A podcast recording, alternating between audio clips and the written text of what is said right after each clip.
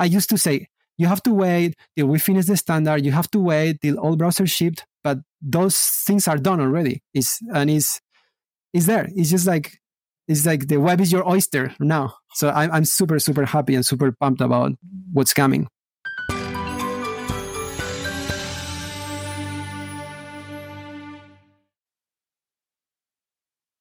I'm uh, Diego Marcos, uh, main maintainer of A-Frame, a framework to develop VR experiences on the web. So anyone that has any web development knowledge, the idea is that they can pick it up and start developing uh, VR and AR content in the same way that they are used to develop uh, web applications.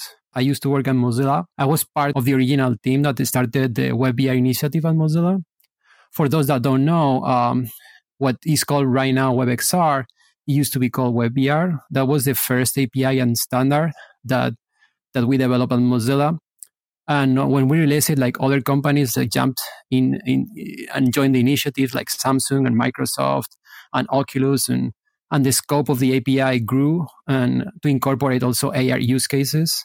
And then the name switched from WebVR to WebXR. That is, is what we, we talk about these days. Uh, is the WebXR initiative is is this set of APIs that the browsers implement in order to um, to add VR and AR capabilities to to websites. Within that team, uh, I was um, working more on the front end and tools part of it, and, and A-Frame is, is is was one of those initiatives to enable and to empower all web developers out there to start developing AR and VR content. Talk us through that year where WebVR kind of came out of Mozilla. What was the initial feeling there, and how did that progress to browsers? The time it was 2000, early 2014. Uh, I was working on Firefox OS. And if you remember, Firefox OS was an operating system for smartphones that was built on, on web technologies. Everything from, from the developer APIs to the front end of, of the browser, all the first party applications. I was part of uh, the mindset of, of that time. It was okay. So we have this cool stack of technologies and what other spaces we can actually apply the same philosophy of openness, not walled gardens, like open ecosystems and, and standards, what, what other areas we can apply this technology stack. And at the time, I was very interested in VR on my spare time. I had a very, a very first DK1 and I had a DK2 and one of the very first kind of Vive developer kits. And I was tinkering on the side with VR and with a couple of colleagues, and Josh, Josh Carpenter and Kevin Ngo and, and Casey Yee we had matching interests and and we decided to start prototypes and things and to sell the idea within Mozilla. And uh, the idea got momentum, and then we formed the team uh, to fully focus on on VR. And one of the things that uh, came out from that was the first draft of the WebVR API. Firefox OS on smartphones. This idea of, of a OS that's built up from the ground for yep. web content. Mm-hmm. Mm-hmm. Some people have said that this idea would seem like it would work quite well in the VR space. Do, do, you see that happening? Have you heard of anything in that sense of of go away from this sort of install an app and have all these kind of fragmented systems into a headset that you boot into WebXR and you browse around an, open web? So there's several several kind of school of thought in in that space. One is that the, the web always has a space in any platform. Uh, like it, it doesn't compete, but complements native. In the case of the web, is is very is very well suited for kind of bite size kind of content. That kind of content that you wouldn't actually um, would you would you have a hard time to convince someone to install an app, right? Because it's it's like a fast consumption let's say you want to read a quick article about uh, uh, about something and it has like a the article comes with some VR piece of content that illustrates the, the information. So you wouldn't install just an app to to consume just one article right? So the web is is, is ideal for those use cases. You can just share that article via link. You just click a link and immediately without downloading anything you are inside the experience consuming that information. On the other hand, the Firefox OS approach was like more like a holistic approach. It's like, okay, like we have like these very cool of say eh, standards and APIs, and we could actually build uh, the whole system and platform using web technologies. And so far, we haven't seen that in the VR and AR space. Uh, but I think there's potential for someone uh, to offer a different approach to develop a headset that instead of building a new, yet another kind of closed ecosystem wall garden, they could approach building a headset based on pure standards and open technologies. The first approach, like the web as complementing the native um, ecosystem, is materializing already because in the Oculus Quest, we have an amazing browser, the Oculus browser. The Oculus Fox are making a, an, an excellent job at, at pushing the web forward and, and having like a top uh, implementation of the APIs and a top browser for people to access that content. The holistic approach, we haven't seen it yet, and I would love someone to, to tackle it. If we look at the VR ecosystem today, WebXR seems to still be stuck in that kind of bite sized content showcase. Why do you think that is? And what do you think needs to happen until we start seeing some of the most popular VR experiences be built on WebXR? That's, that's, a, that's a question that's have a single answer is complex. First of all, WebXR is still very young. We've been talking for many years about it, but it, it was not till early 2020 that actual browsers started to ship the API, the final API. So it's still very, very young. And since VR and AR, VR in particular, has been focused on games, there's a lot of inertia, a lot of momentum, and, and the industry is built on certain workflows and certain tools that people learn over the years. And when you develop for the web, it requires some retraining. People have to retrain and learn new tools and new patterns to develop content. The second thing is monetization. The, the gaming focus of VR also implies that the way to make money with a video game, which is you develop your video game, you put it on a store, and you charge some money for, for that piece of content, doesn't apply as well on the web. If you see like the way that people make money on the web today, is either you have advertisement or you have some sort of subscription model that, that are not that common in, in the video game space. What I'm convinced is that it's not that technology problem anymore because we have the standard, the final standard, WebXR is shipping in browsers. So all the technology pieces out there is more of a problem of educating and, and for people to learn how to take advantage of, of the potential of the web. I think it's going to happen. But as always in technology, is like things always take a bit longer, especially if you're an early adopter and you, you feel, oh, I've been here for five years. But when you see things in at that global scale, people are starting to learn, and most of people are still are get, getting surprised that you can actually consume web uh, VR and AR content through the browser.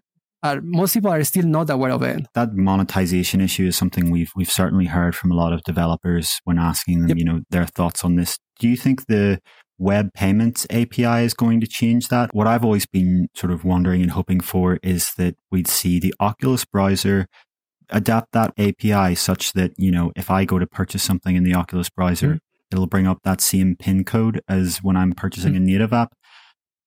Yeah, yeah, they're in a position actually to actually solve it because they have they have both control of the platform underneath and also the browser. They could tie it both both ends.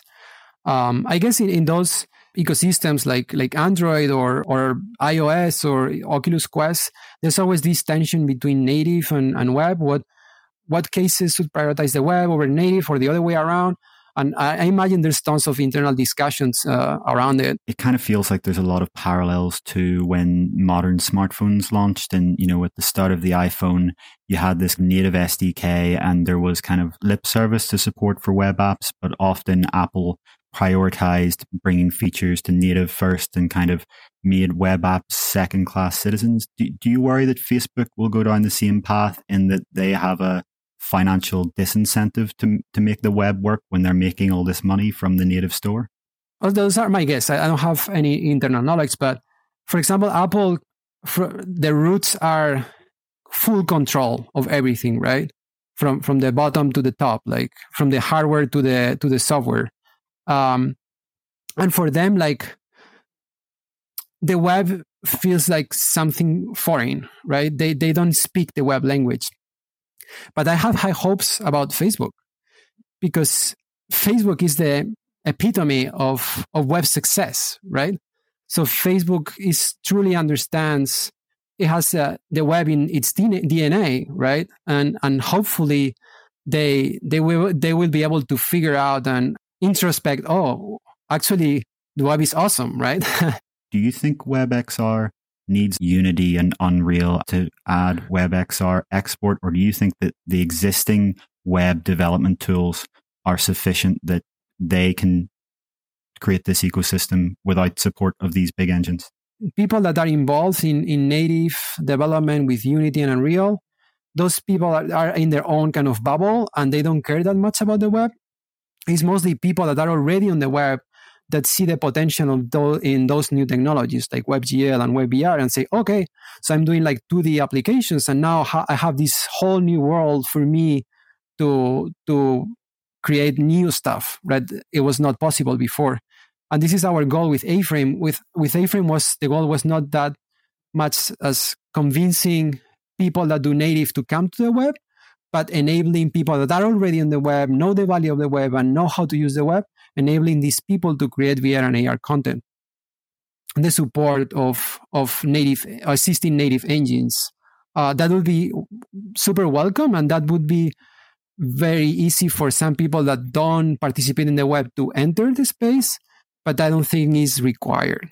Can can you talk about both from a development perspective and from an end user perspective some of the advantages for VR apps that are on the web rather than native apps? The advantage of the web is immediacy, right? You can just share uh, a piece of content via link and you click and immediately you are consuming that piece of content that's an advantage of from from the user point of view that immediacy and and not having to install uh, the content in order to consume it and from from the developer point of view is that full control of your own work so you don't have to ask for permission you have to pass a, a curation process or, or, or an approval process to to get your your application out there.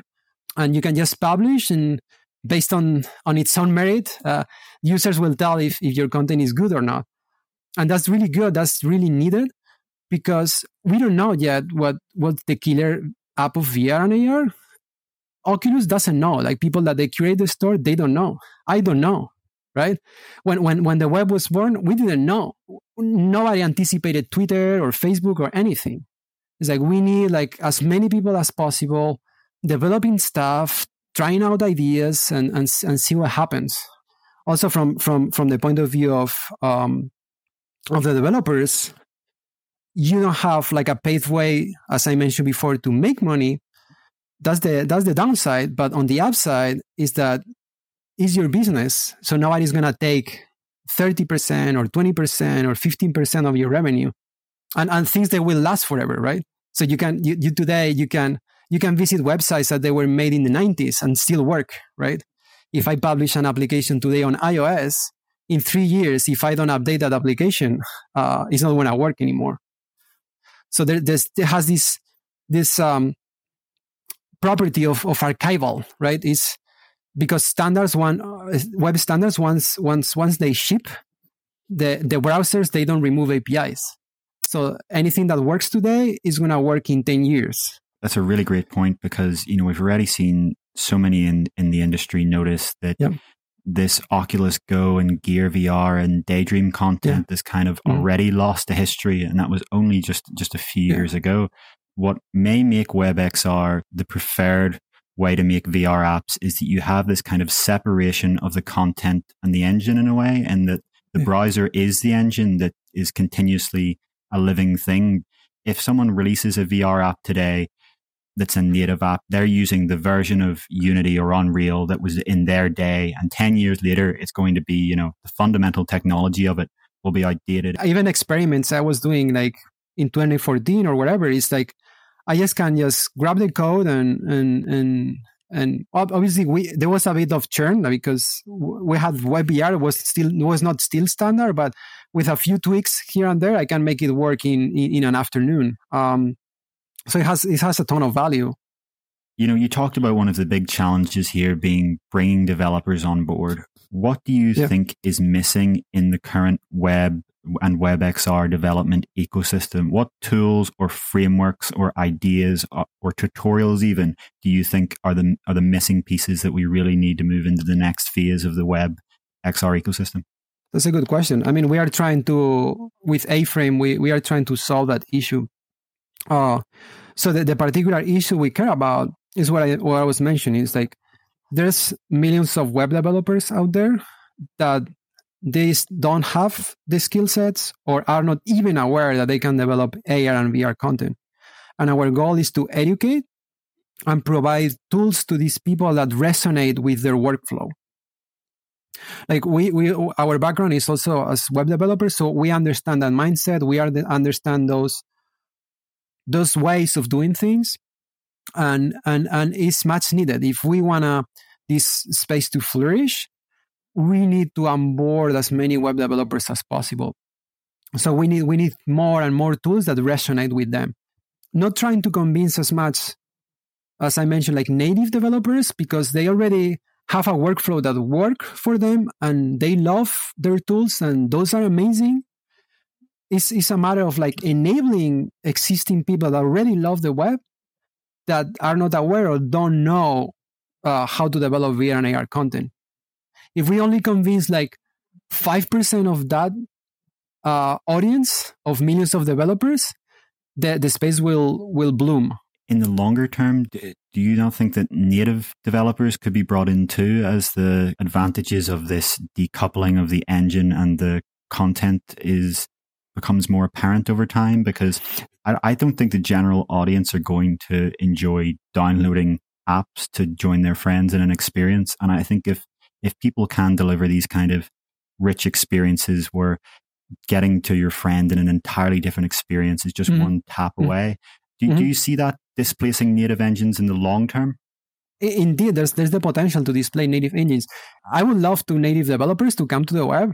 It was like a more a practical way of approaching because it's much it's much easier. Okay, uh, with A-Frame, I go and talk to a web developer. It's like, oh, you you like to use um, um, Node.js or um, or Webpack or or React or, or or Angular, you like all those tools, right? So I can give you uh, an engine to develop VR and AR content that it can integrate with with the tools that you already know, right? It's a, it's a much easier path to onboard those people versus going to the native developers and say, okay, leave all your toolset on the side. I'm gonna teach you this all new thing it's a much harder task to convince native developers.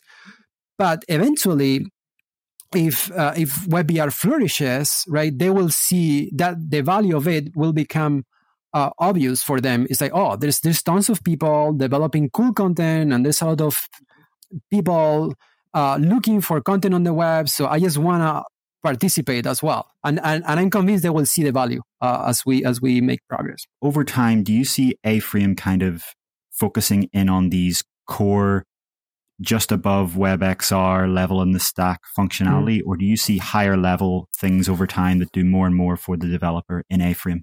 Yeah, I think that we need both.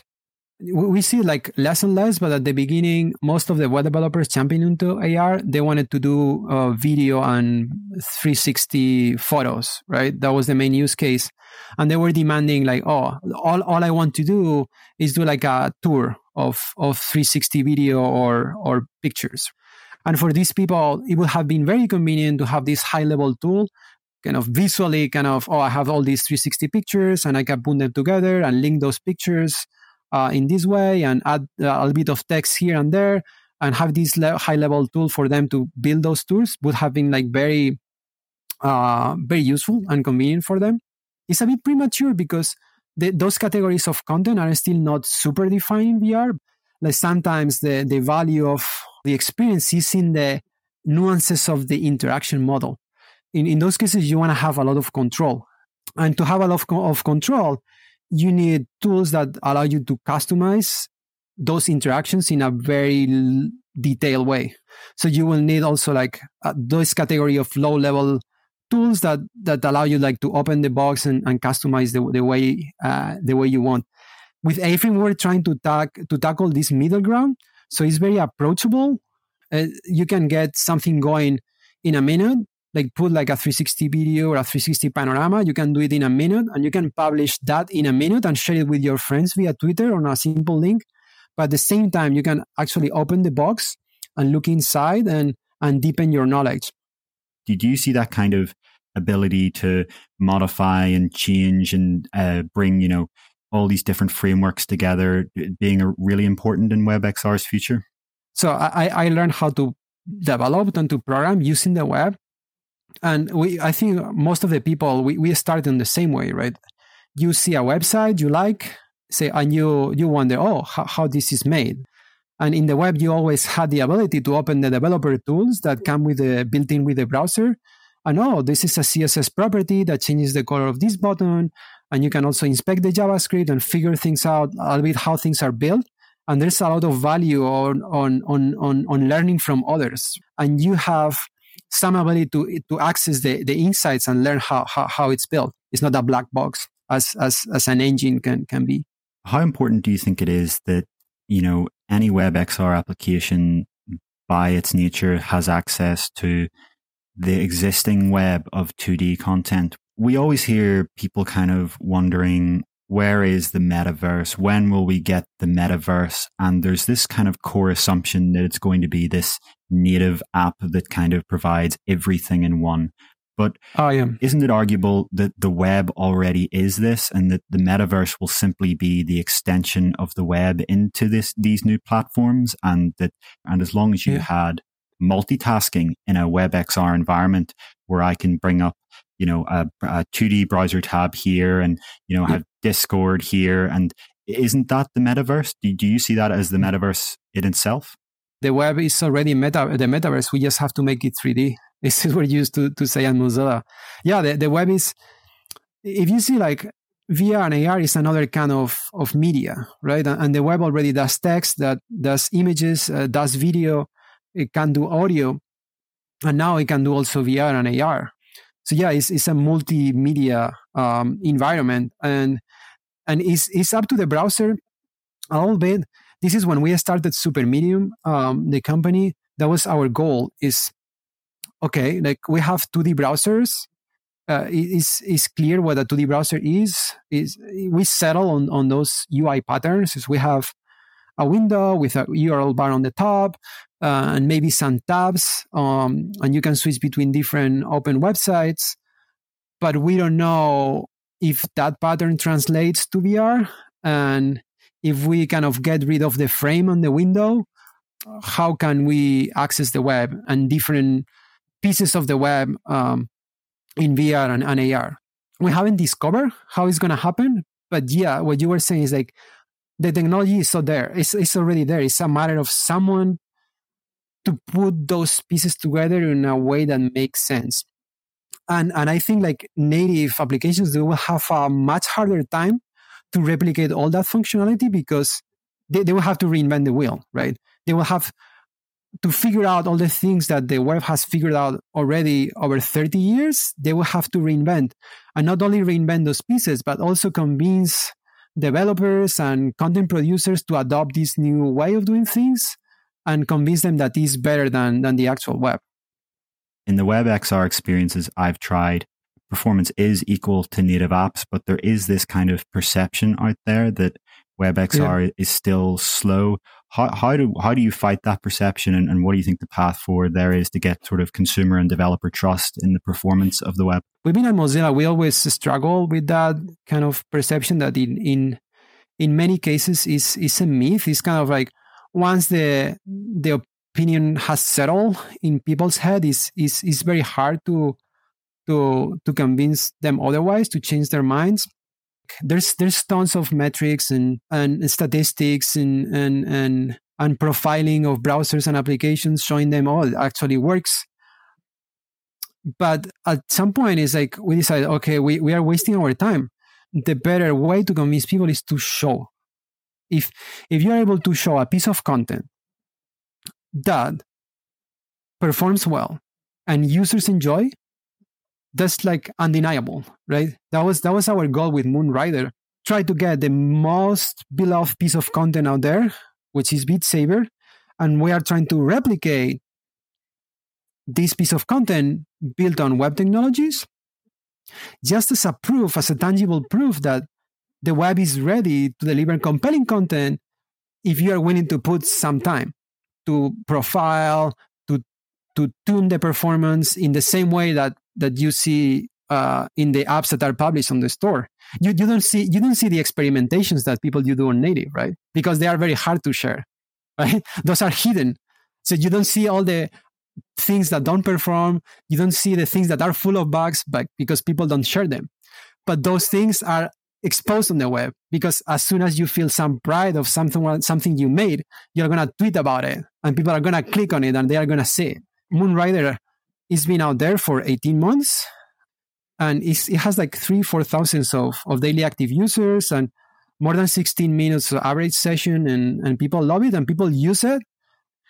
What are your thoughts on the future of WebXR, A-Frame, and the entire web ecosystem going into the spatial computing age? I'm super excited. A couple of years ago, I was getting a bit impatient because it seems like it, it, was like we started the first version of the standard in 2014 and we were kind of late 2019 and i was thinking oh it's been five years and the standard has not yet shipped.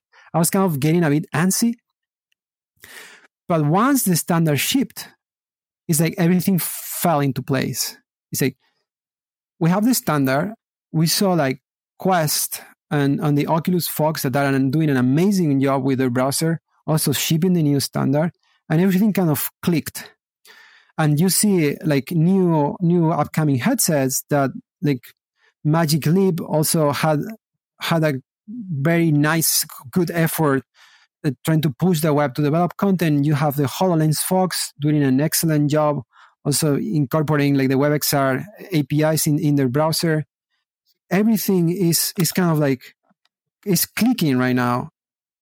And it's a matter of of volume. It's like as as as more headsets and devices get released and as more eh, people get on board using VR and AR headsets I think that the web is ready. It's just there. It's just waiting for someone uh, to to take advantage of it and and for the potential to to manifest for everybody so it's like I'm I'm super super optimistic, and and this only happened like like since 12 15 months ago. Um, because i truly think that i used to say you have to wait till we finish the standard. You have to wait till all browsers shipped. But those things are done already. It's and it's it's there. It's just like it's like the web is your oyster now. So i'm, I'm super super happy and super pumped about what's coming the, now the next the next frontier is ar and like the, the google fox they are doing an excellent job at, at incorporating uh, um, ar features into the webxr standard. And we start some initial moves and some interest uh, um, from apple in the in the standard and also some rumors that that maybe they may might enter the space. And i'm super super pumped about what's going to happen there too.